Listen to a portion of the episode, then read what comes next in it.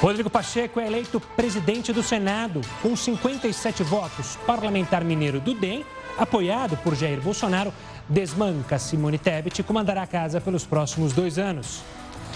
Na Câmara, em meio à aglomeração e bate-boca, deputados definem o sucessor de Rodrigo Maia. Boa noite, seja bem-vindo ao Jornal da Record News, que também está ao vivo pelo YouTube e no nosso canal, nosso Facebook, perdão, lá no Facebook da Record News você também pode acompanhar essa edição. E a gente segue direto para a Câmara dos Deputados para saber mais informações e atualização sobre a votação que define o novo presidente da Casa. O repórter Yuri Ascar está acompanhando tudo bem de perto.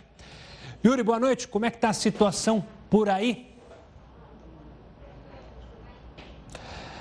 Daqui a pouco a gente volta para falar com o Yuri, tivemos um probleminha, a gente volta em instantes. O Yuri que está acompanhando de perto toda a movimentação na Câmara. Bom, então vamos falar da vitória de Rodrigo Pacheco para a presidência do Senado? O repórter Matheus Escavazini tem as informações. Boa noite, Matheus. Confirmou a vitória de Rodrigo Pacheco do Democratas de Minas Gerais por 57 a 21. O candidato precisava de ao menos 41 votos para se eleger. 78 parlamentares participaram da votação. Os senadores Jarbas Vasconcelos e Jacques Wagner não estiveram presentes por licença médica. Pacheco vai comandar a presidência do Senado em 2021 e 2022. A vitória foi sobre a candidata Simone Tebet. Três candidatos, Jorge Cajuru, do Cidadania, Major Olímpio, do PSL e Lazier Martins, do Podemos, abriram mão da disputa e declararam apoio à senadora Simone Tebet, do MTB. A votação no Congresso começou com atraso por volta das 5 horas da tarde. Com o Pacheco eleito, amanhã já acontecerá às 2 horas da tarde a reunião preparatória e eleição da mesa diretora.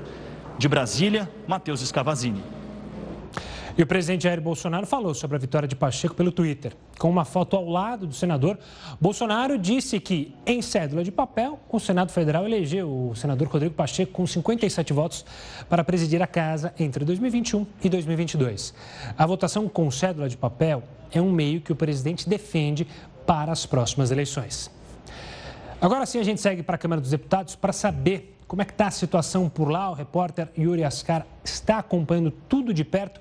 Yuri, boa noite. Quais são as suas informações sobre a eleição? Como é que está a situação aí?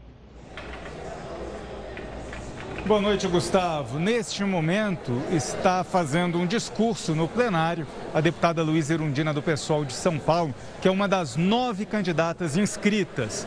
Ela é a sexta a falar, nós temos ainda mais três candidatos a ocupar o, a tribuna do plenário para falar por 10 minutos.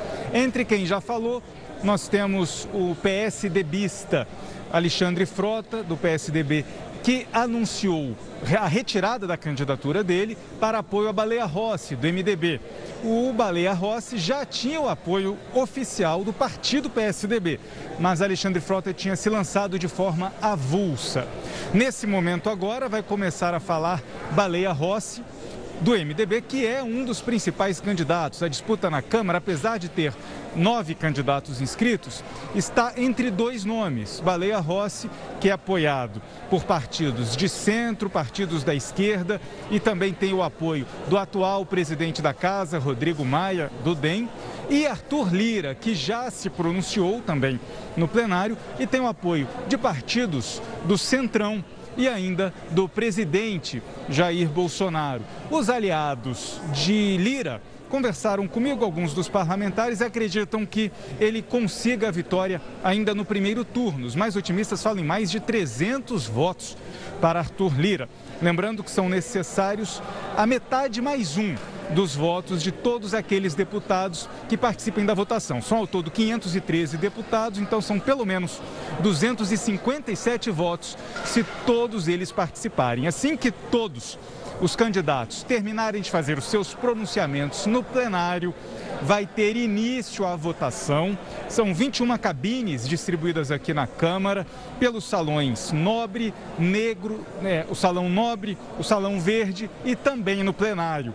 Essa distribuição é para evitar aglomerações, filas e que todos possam manter o distanciamento social durante a votação. Se não houver maioria de votos para um candidato no primeiro turno, a eleição vai para o segundo turno com os dois candidatos mais votados. Gustavo. Yuri, durante todo o dia houve uma tensão nessa eleição aí na Câmara, muito maior que a tensão do Senado, que correu de forma mais tranquila.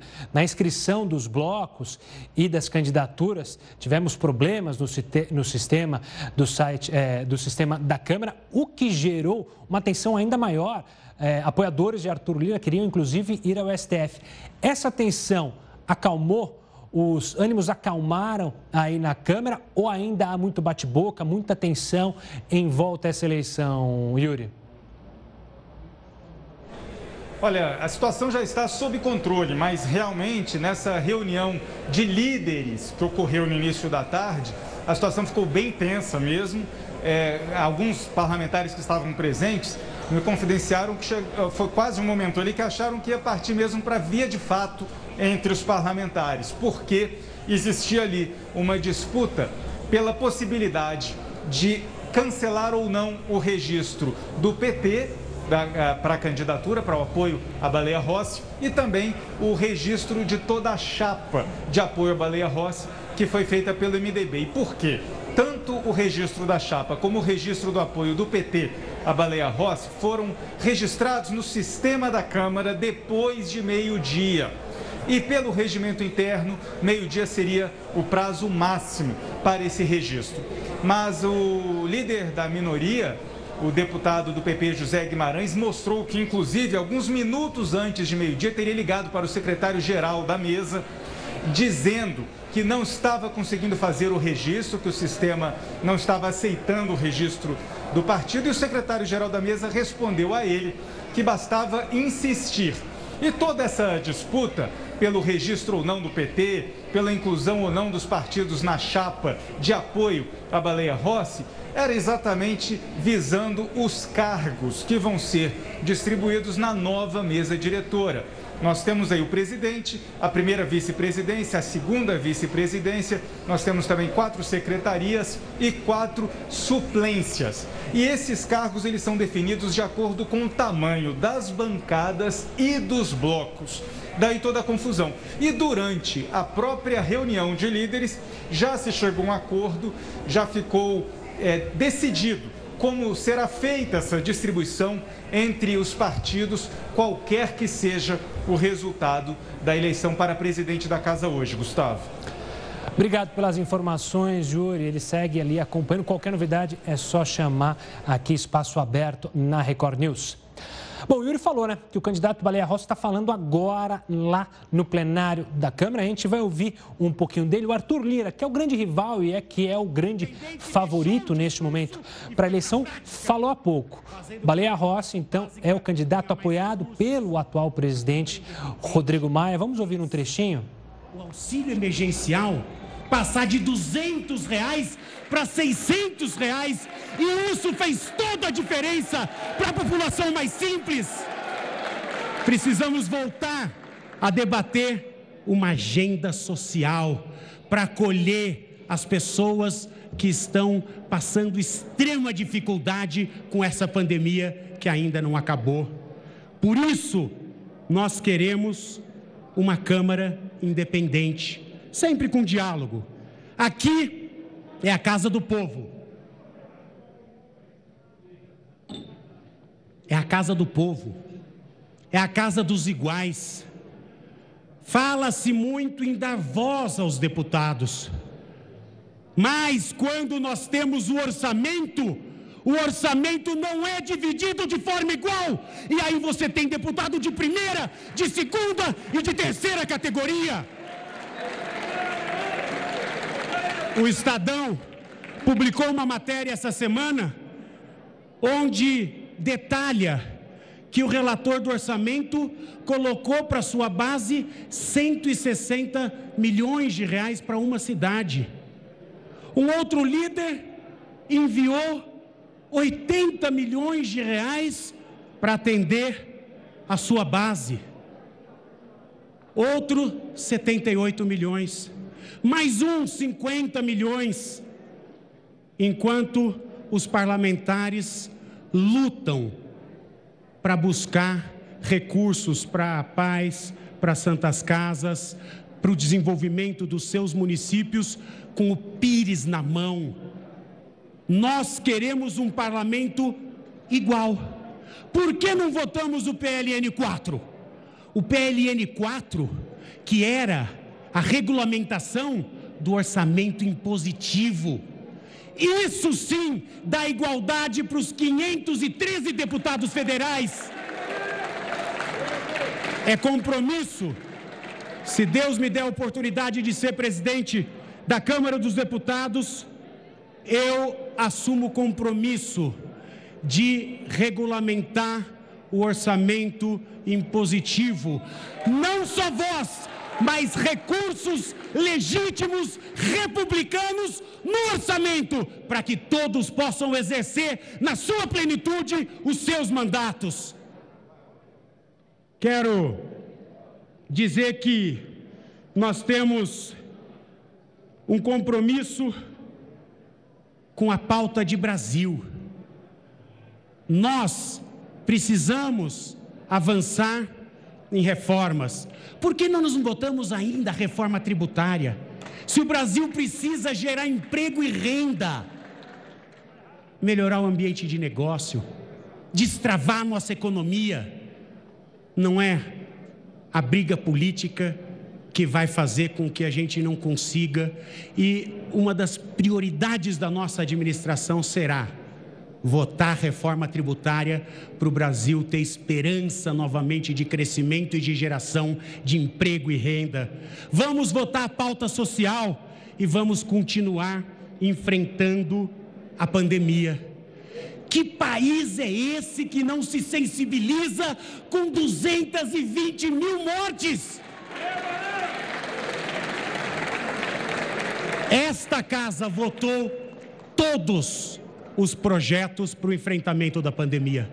Aí houve uma união da esquerda, da direita, do centro, de todos. E eu queria agradecer o apoio dos partidos que formam a Frente Ampla. São dez partidos: o PSDB, Cidadania, o PV, Solidariedade, o MDB, o PDT, o PT, o PSB, o PCdoB e a rede. Obrigado de coração por esse apoio. Para ser presidente da Câmara dos Deputados é preciso ter espírito público, é preciso pensar no Brasil e não em pequenos grupos. E para que todos os parlamentares tenham condições de exercer na sua plenitude o seu mandato, é preciso que este parlamento seja respeitado. Este é o parlamento de Ulisses Guimarães, que não se ajoelha a ninguém, muito menos ao poder executivo. É colaborativo, diálogo, conversa, mas nunca vai ficar de joelhos. Por isso eu peço o voto de confiança das deputadas e deputados. Por isso, eu peço para que vocês analisem e reflitam sobre o que nós estamos vivendo. Faz toda a diferença para o Brasil esta eleição. Teve uma matéria que o governo estava pedindo para deputado gravar voto. Pelo amor de Deus, gente, que parlamento é esse? Nós temos que respeitar os 513 deputados e confiar na palavra. Graças a Deus, eu sempre honrei a minha palavra na minha vida pública e peço para que todos possam refletir. Vamos para o segundo turno e a vitória, se Deus quiser.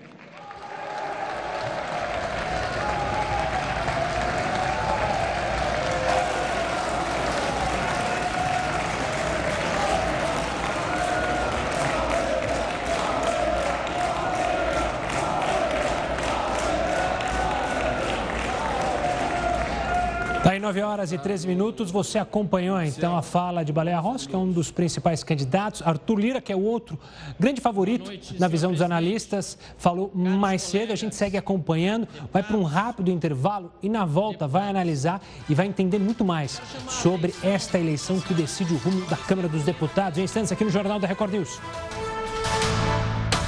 Estamos de volta com o Jornal da Record News, claro, analisando e falando muito sobre a eleição que daqui a pouco definirá o novo presidente da Câmara dos Deputados. Vamos conversar agora com o Márcio Coimbra, cientista político, sobre essa votação aqui no Jornal da Record News. Márcio, obrigado pela participação mais uma vez aqui conosco. O Heródoto também nesse bate-papo analisando essa eleição. Que, Márcio, ao que se desenha, será uma grande vitória do presidente Jair Bolsonaro, caso ele consiga justamente que Arthur Lira, candidato que ele defende, se torne vitorioso. Por que é tão importante para o presidente Jair Bolsonaro essa vitória de Lira hoje lá no Congresso Nacional? Então, Gustavo, é muito importante que o presidente consiga apoio no Congresso Nacional porque no Congresso Nacional passam muitos projetos que interessam o governo. Aliás, ali é onde se dá a discussão das políticas públicas.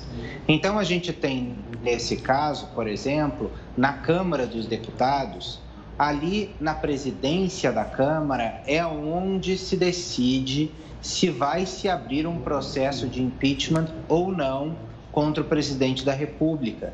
Além disso, o presidente da Câmara, ele também dá a cadência das votações, o ritmo das votações. E as votações vão acontecendo na medida que o presidente da Câmara, ele vai marcando as sessões e pautando os projetos. Além de tudo, você tem também a possibilidade do presidente é, barrar a criação de CPIs, é, ou seja, são caminhos diversos que você pode ajudar os caminhos do governo ou você pode dificultar os caminhos do governo. Então, ter a presidência da Câmara ao seu lado é algo que interessa muito não só a esse governo, mas a qualquer governo. O Heroto está com a gente? Heroto? População. Agora sim. Oi. Ah, tá é, minha pergunta. Obrigado. A pergunta é o seguinte: e para a população? O que, que, importa se foi eleito Fulano ou Beltrano no Senado e na Câmara? Pergunto. O que, que interessa para a população? É, isso vai melhorar a vida da população? A população vai acompanhar melhor? Vamos, vamos falar para o povo que está nos acompanhando. Heroto, é excelente a pergunta, porque a gente vive enclausurado no mundo da política e parece que a política tem uma desconexão com o povo, porque claramente o objetivo da política é trabalhar para a população, especialmente a Câmara dos Deputados. No tocante a isso, já que a gente está passando por uma pandemia, o que é importante é a gente ter uma Câmara que tenha uma posição construtiva para tentar vencer essa pandemia e também para deixar a vida dos brasileiros menos difícil durante a pandemia. Nós estamos falando de 14 milhões de desempregados e 6% de desalentados, que são pessoas que nem procuram emprego. Então a gente está falando aí de 20 milhões de pessoas que estão sofrendo com a falta de emprego no Brasil e sem auxílio emergencial. Os brasileiros vão passar fome e a Câmara precisa trabalhar juntamente com o governo num sentido de conseguir trazer à população uma solução para esse problema.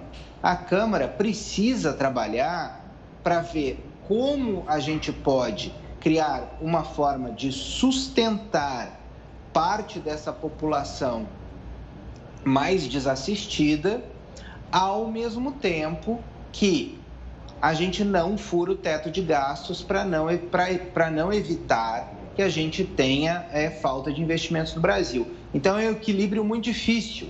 E eu acho que uma Câmara que esteja em sintonia com o Planalto, que os dois lados não estejam em choque, são capazes de construir uma solução mais rápida para a população que precisa achar mecanismos para vencer esse período da pandemia. Pandemia, com recessão econômica, acaba deixando o brasileiro em uma situação muito difícil e com um desemprego também cada vez maior. Eu acho que uma Câmara que fale diretamente com o Planalto e que tenha diálogo entre um lado e o outro pode, com muito mais facilidade, encontrar soluções que cheguem mais rápido à vida da população. Márcio, analisando ainda nesse ponto a vida da população em jogo, ou seja, as pautas que têm que ser votadas no Planalto, pra, no Planalto não, no Congresso para justamente é, melhorar a vida dos brasileiros. De um lado, muitos falavam que se o Arthur Lira vencer, ele vai é, fazer pautas próximas ao Congresso, poderia colocar em pauta pautas de costumes que de fato não trariam é, uma mudança significativa para a população no momento de pandemia. Do outro lado, falam do impeachment, que se o Baleia Rossi votar, ele poderia colocar em pauta o impeachment ou então em CPIs que atrapalhariam o governo. Na prática, você não acredita que eles terão muito mais dificuldade de lidar com essas pautas, sendo que o urgente é justamente saber se teremos auxílio para milhões de brasileiros que estão desassistidos, saber quais reformas a gente precisa fazer para aquecer a economia. Esse tem que ser justamente essa tem que ser a pauta do próximo é, vencedor, do próximo presidente da Câmara? É, Gustavo, a pauta do próximo presidente da Câmara é pandemia e economia. Não tem espaço para se discutir mais nada. Não existe espaço para você discutir pauta de costumes nesse momento, porque você tem parcela da população desassistida, sem auxílio emergencial, você tem a pandemia matando já 220 mil brasileiros, ou seja, é preciso fazer alguma coisa. E eu acho que os primeiros passos nessa direção vai se dar com uma Câmara trabalhando junto com esse Palácio do Planalto. Em que sentido? No sentido de que o Centrão está se tornando sócio do governo dentro dessa dinâmica do presidencialismo de coalizão que nós conhecemos no Brasil e que é dado pelas estruturas da nossa Constituição, é bom lembrar, não é algo que a gente decide que é assim. O presidencialismo de coalizão é uma costura institucional que existe no Brasil e para acabar com ela, somente uma reforma política. Dentro desta realidade, o Centrão ele vai passar a fazer parte do governo também. Ele vai co-governar com Jair Bolsonaro.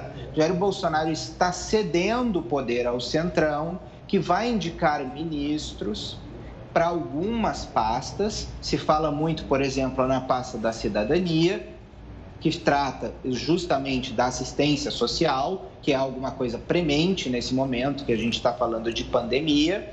E o Centrão, esses partidos desse centro político, passam a ser sócios nesse consórcio governamental com Jair Bolsonaro.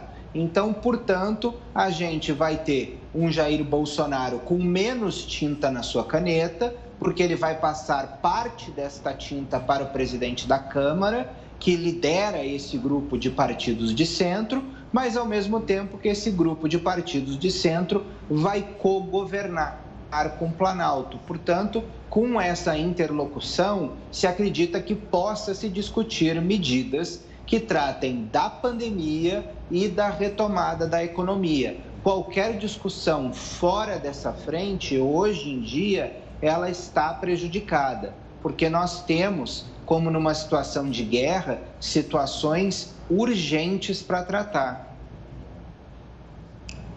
Márcio, Nessa cobertura especial que a Record News está fazendo, tá, eu pude acompanhar também, é, o balanço que fez o, o, o, o Alcolumbre, o presidente do Senado está saindo, e o balanço do Maia. É, pareciam dois chefes de Estado, dois estadistas.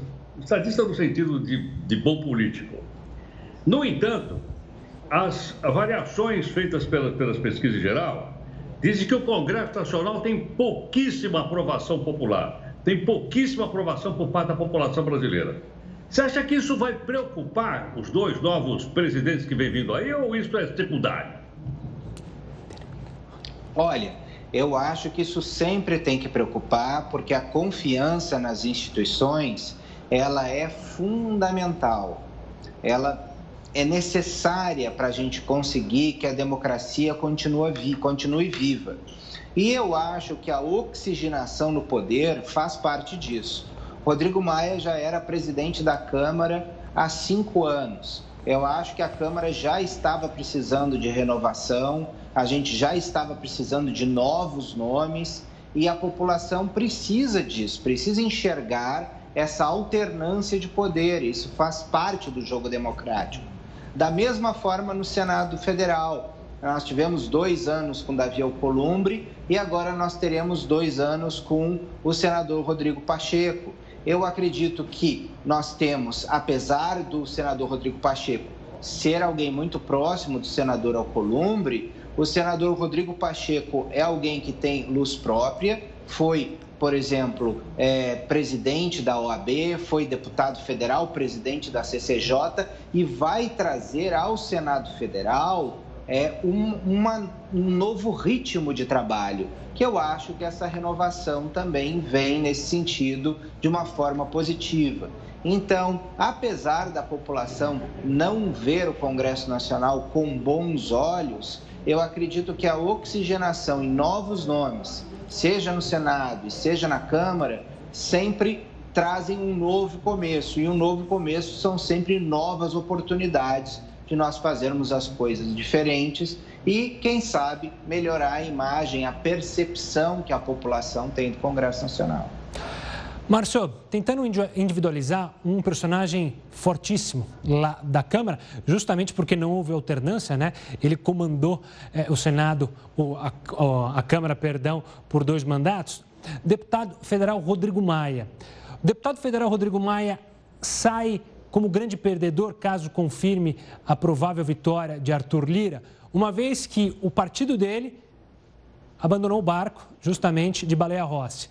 Já cita-se, já se fala que ele poderia largar o DEM. Como que você analisa esse super poderoso Rodrigo Maia durante os últimos anos e agora deixando o cargo muito mais fraco que outrora?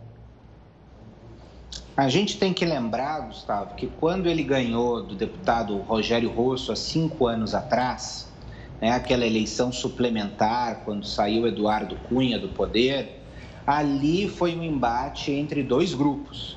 E ali o Centrão perdeu. Né? E Rodrigo Maia venceu. O Centrão se rearticulou e veio com muita força agora e vai ter uma vitória acachapante, pelo que a gente está vendo na Câmara dos Deputados. Então, o que a gente está vendo é a mesma disputa lá de cinco anos atrás, novamente. Só que um outro grupo político está vencendo dessa vez. O Rodrigo Maia criou um arcabouço de é, apoios, especialmente calcado nas esquerdas. Só que a eleição de 2018 ela trouxe atores mais voltados à direita nas eleições parlamentares. E, portanto, nós tivemos uma configuração do Congresso Nacional um pouco diferente. Isso deu mais fôlego ao Centrão, que representa mais esses grupos de centro e centro-direita, a se articular contra Rodrigo Maia. E já vem se articulando há bastante tempo. Acredito que Rodrigo Maia estava confiando muito que o Supremo Tribunal Federal ia autorizar a ele concorrer a um novo mandato. E, portanto, ele não articulou o um nome de um sucessor com tempo suficiente para vencer esse ciclo eleitoral, esse ciclo eleitoral interno, enquanto o Centrão já vinha trabalhando o nome de Arthur Lira há bastante tempo. Ah, Rodrigo Maia sai muito desgastado desse processo, porque ele não consegue fazer o sucessor, ele não teve habilidade para isso, a mesma habilidade mostrada por Davi Alcolumbre, e isso certamente ofusca os cinco anos que ele passou lá. Ele vai ser lembrado muito por este final, por ele não ter conseguido fazer o sucessor, por ele ser altamente criticado e por ele ter tido é, essas traições no final que acabaram por manchar muito a sua reputação, a sua imagem fica muito manchada. E o Rodrigo Maia provavelmente pode vir até a sair do DEM. Eu acredito que ele agora, a poeira baixe, a cabeça esfrie, ele deve pensar nisso com mais parcimônia, com mais tranquilidade, e aí ele vai ver se ele sai do DEM ou se ele fica no mesmo no seu partido. Mas acredito que existe a possibilidade dele sair, porque houve uma traição interna muito grande, mas é aquela coisa, política, você conta com traições internas o tempo inteiro. Você nunca é traído pelo seu inimigo, porque o seu inimigo você sabe que é seu inimigo. Você sempre é traído pelos seus amigos. Então faz parte do jogo político. Um dia se trai, outro dia se é traído. É isso que a gente vê nesse jogo. Se muitos se sentiram traídos por Maia cinco anos atrás, hoje esses outros o traíram. Esse é o jogo da política e o Rodrigo Maia está nesse jogo e precisa entender as suas regras. Tá certo, Márcio, obrigado pela participação aqui conosco. É bom lembrar que se Rodrigo Maia mesmo quiser sair do DEM, terá que fazer uma manobra, porque o mandato pertence ao partido. Bom, no próximo bloco a gente vai acompanhar muito mais sobre a eleição para decidir o novo presidente da Câmara. Nesse momento, o deputado Kim é, faz seu pronunciamento, ele que registrou é, a candidatura hoje, pouco mais cedo, era uma surpresa. Daqui a pouco a gente volta com muito mais informação para você. 9 horas 39 minutos, o Jornal da Record News de volta acompanhando a sessão que vai definir o novo presidente da Câmara pelos próximos dois anos. A gente tem imagens ao vivo do que está rolando por lá. Nesse momento, a fala de Rodrigo Maia, a gente já teve a fala de todos os candidatos. É, a gente segue acompanhando a possibilidade de questões de ordem, de análises sobre requerimentos. É bom lembrar que a eleição na Câmara, diferente da eleição do Senado, é urna eletrônica, não é cédula de papel. Vamos falar com o Heródoto Barbeiro, que também está acompanhando desde as primeiras horas de hoje as, eleição, as eleições, tanto no Senado quanto na Câmara. Heródoto, antes de mais nada, uma boa noite. É bom lembrar que hoje é dia 1 de fevereiro, se não me falha a memória. Desde o dia 1 de janeiro até hoje, esses senhores não estavam trabalhando, né, Heródoto? Eles custam bom dinheiro para nós contribuintes, né? Sem dúvida. Agora, sabe que é uma coisa favorável esse ano, Gustavo? Qual que é? Não tem carnaval. Ah. Porque o país só começa a funcionar depois do carnaval. Bem lembrado. Como não tem carnaval, nós estamos começando no dia 1 de fevereiro. E mais do que isso, nós estamos aí acompanhando a transmissão da Record News e as pessoas estão estão acompanhando, estão, estão tomando contato. Por exemplo, à tarde, quando nós acompanhamos aqui a eleição do presidente do Senado, a pergunta que não queria calar é o seguinte: e aquele senador que pegou aquela grana e escondeu na, nas nádegas? Chico Rodrigues, né? Ele votou. Oi? Chico Rodrigues, senador Chico Rodrigues. Exatamente. Votou ou não votou? Eu perdi a conta aqui, eu não sei se ele votou ou não. Disseram que ele não ia votar.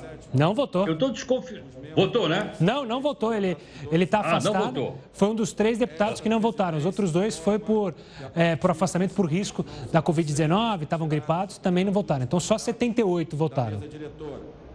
Ok, 78, são 81 no, no Senado, como a gente já sabe desde a tarde aqui. Outra coisa agora, que está acontecendo agora, vai acontecer daqui a pouco.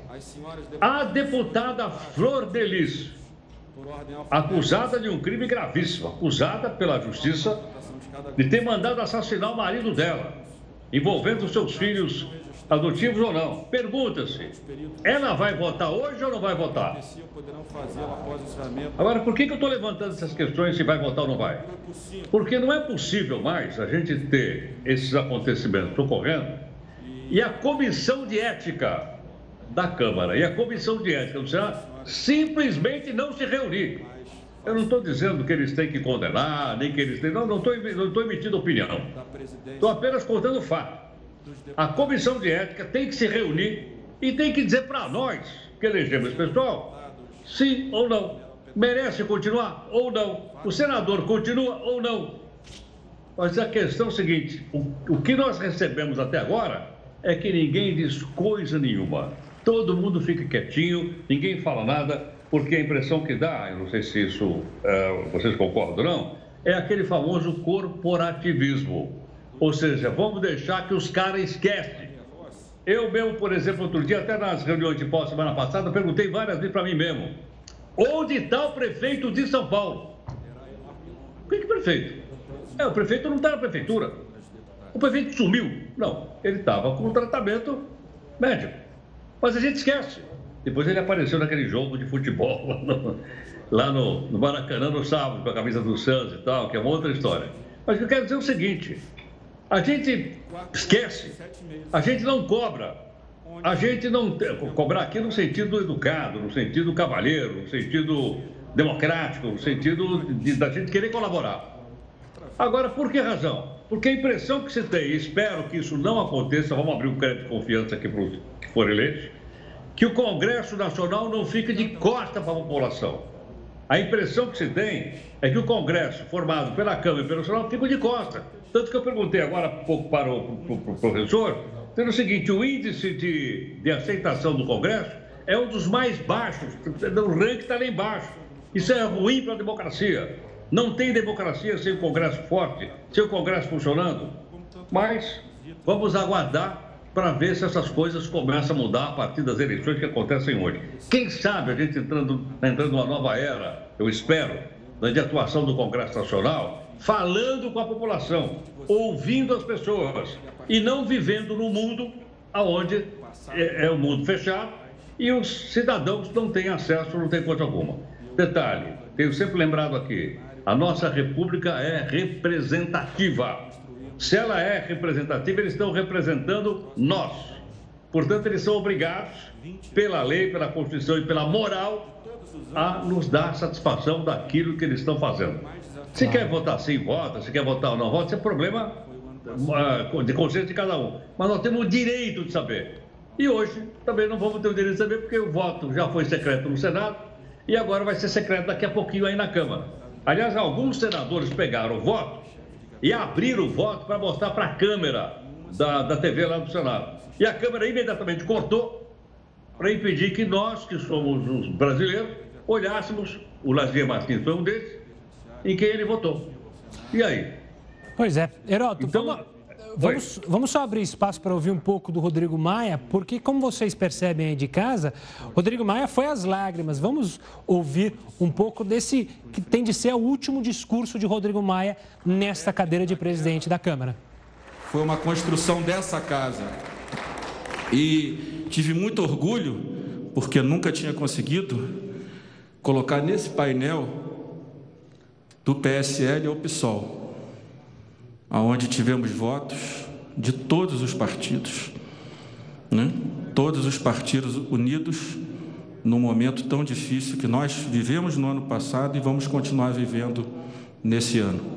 Então eu quero, do fundo do meu coração, agradecer a cada um de vocês essa oportunidade que é única para quem faz política, para quem sabe que através da política é que nós temos condição de mudar esse país.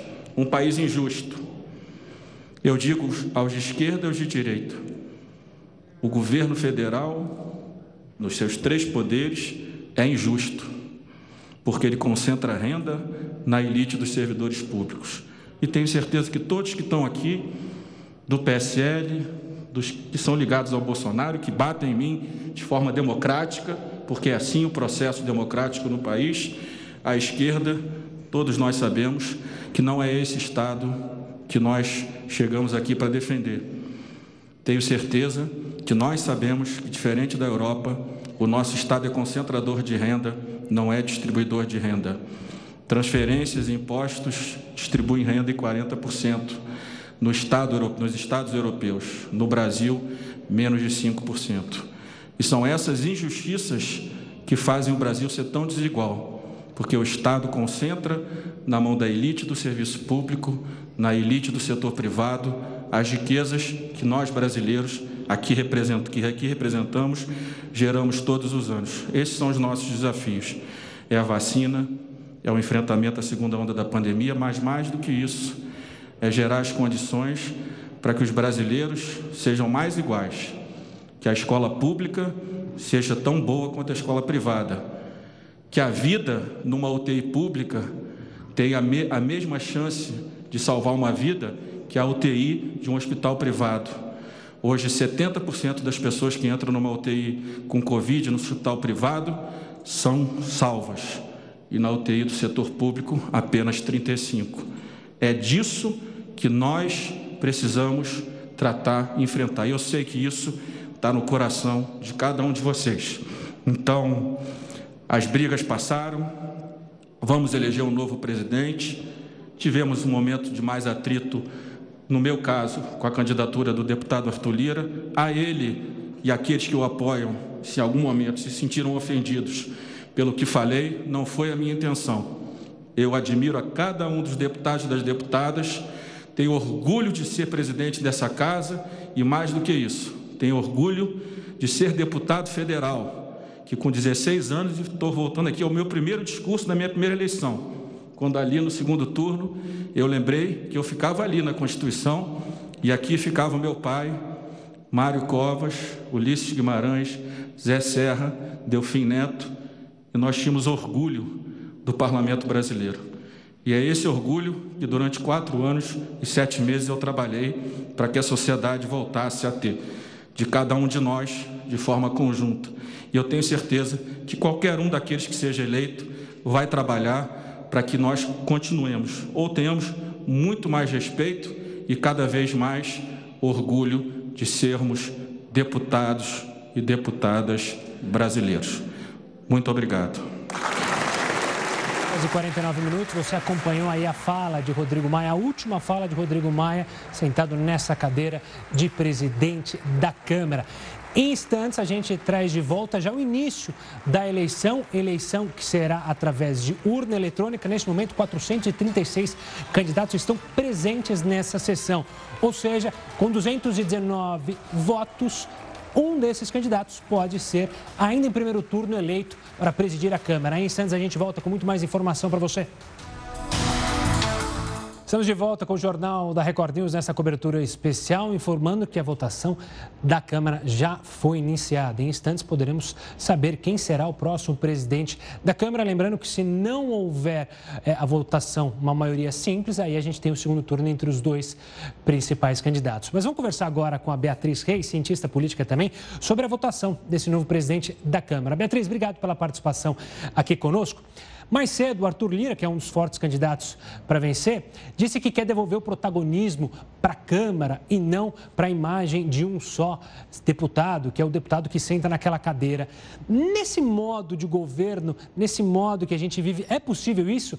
Na verdade, o presidente da Câmara é um super, é, seria um super político com muitos poderes? Ou dá para devolver de fato ao Congresso, aos parlamentares, o protagonismo? Boa noite. É, olha, é, é, é, muito difícil o, o, presidente conseguir devolver o protagonismo para o plenário do jeito que o Arthur Lira prometeu. O próprio regimento da Câmara dos Deputados é, coloca na mão do presidente da Câmara e dos líderes partidários a decisão de definir a agenda é, do mês, do dia e de quais propostas serão votadas, quando serão votadas. Então, o, o poder de, no, no, no, que diz respeito à formulação de políticas públicas, está totalmente na mão do presidente da Câmara e dos líderes partidários. É um, é um sistema de tomada de decisão bem centralizado. O, o discurso do Lira é pouco realista. Ele fez, ele prometeu muito que não vai poder cumprir ali no que, ele, no que diz respeito a esse sistema de tomada de decisão mais democrático. É, não é possível devolver o poder de tomada de decisão ao plenário como ele alegou ser. Beatriz, acho que hoje nós temos mais um fato histórico para relatar do nosso Congresso. O partido político do, do deputado Maia, que foi quem lançou o Baleia, não vai votar no Baleia, não vota no Baleia. Então eu te pergunto o seguinte: se os partidos políticos, aparentemente, pelo menos, parece que eles não, não dizem nada, não, ali no partido, na verdade, só sigla, o que é que faz então o deputado votar no candidato A ou no candidato B? Não é pelo partido, é pelo. O que que faz? Olha, Heródoto, numa votação dessa, o que faz, é, o que vai ser determinante vai ser, nesse caso específico, o grau, o grau de influência do executivo e o que foi prometido em termos de verba e em termos de cargo e de benesses que o executivo pode oferecer ao legislativo nesse momento. Quando a gente está falando de outras votações, em votações mais é, relacionadas a políticas públicas, outros fatores entram, entram em jogo aí que não, que não são só o executivo. É, os partidos políticos são, historicamente, são é, fracos, são menos programáticos no Brasil, é, têm menos influência, apesar de que eles é, são é, um dos atores principais que, que determinam o, o jogo do processo legislativo. Mas eles têm, eles têm pouca influência no que diz respeito ao voto e ao, ao processo de formulação de políticas públicas no, em termos de conteúdo, né? Hoje, o que, o, que vai o que vai definir vai ser qual a relação de cada deputado com o Baleia Rossi, com o Arthur Lira e com o Executivo. Então, nessa hora, realmente, os partidos não, não, eles não conseguem impor uma decisão aos deputados. É, isso é muito recorrente no, no cenário legislativo brasileiro, né? É, é, os partidos, eles, eles fecham questão em poucas em questões muito urgentes, como a reforma da Previdência, é, em questões que têm mais uma, uma dimensão mais é, nacional de políticas públicas. Então, o que a gente observou hoje, para mim, não foi surpreendente. Beatriz, obrigado pela participação. Nosso tempo está acabando. Obrigado pela fala, pela análise sobre esse cenário. Em instantes, a gente vai ter um novo presidente da Câmara. Agora são 9 horas e 58 minutos. A gente vai ao vivo para a movimentação, os cumprimentos a Rodrigo Maia, que fez um discurso tentando ser apaziguador, dizendo que as brigas ocorreram, mas que isso passou. Agora é hora de eleger um novo presidente. Para você ter uma ideia, neste momento marcaram presença na sessão 438 deputados e deputadas. O que isso significa? Que para vencer, ainda no primeiro turno, o candidato tem que ter 220 votos. Maioria simples. Se ele tem 220 votos, não é necessário um segundo turno. Há 478 deputados na casa, só que que marcou presença, ou seja, que colocou o dedo lá, que mostrou que vai votar 438. Esse número pode alterar até o final da eleição, mas de qualquer forma é isso. Então, supondo que cheguemos a 500 é, deputados nessa sessão, 251 é o número mágico para ser eleito no primeiro turno. A eleição deve se definir entre Arthur Lira, com uma ligeira vantagem, pelo que se fala nos corredores, e Baleia Rossi corre por fora. Os outros candidatos, apesar de terem discursado na Câmara, não têm apoio dos próprios partidos, são candidaturas avulsa, muito para subir justamente no plenário, como a gente viu mais cedo, e aí ou criticar o governo ou defender o governo, como a gente viu. Neste momento, a Câmara está com uma aglomeração menor, os candidatos foram então para a urna, diferente do Senado, onde você viu aqui na Record News a cédula de papel, o envelopinho, coloca na urna. Aí, na Câmara, até pelo número de deputados e para acelerar, é urna eletrônica. Então, o voto é eletrônico, muito mais rápido para saber quem vencerá. A gente segue acompanhando o Jornal da Record News. Vai ficar por aqui, mas você continua com a cobertura especial junto comigo e a Manuela Caiado no News das 10. Até daqui a pouco, a gente volta em instantes aqui na Record News.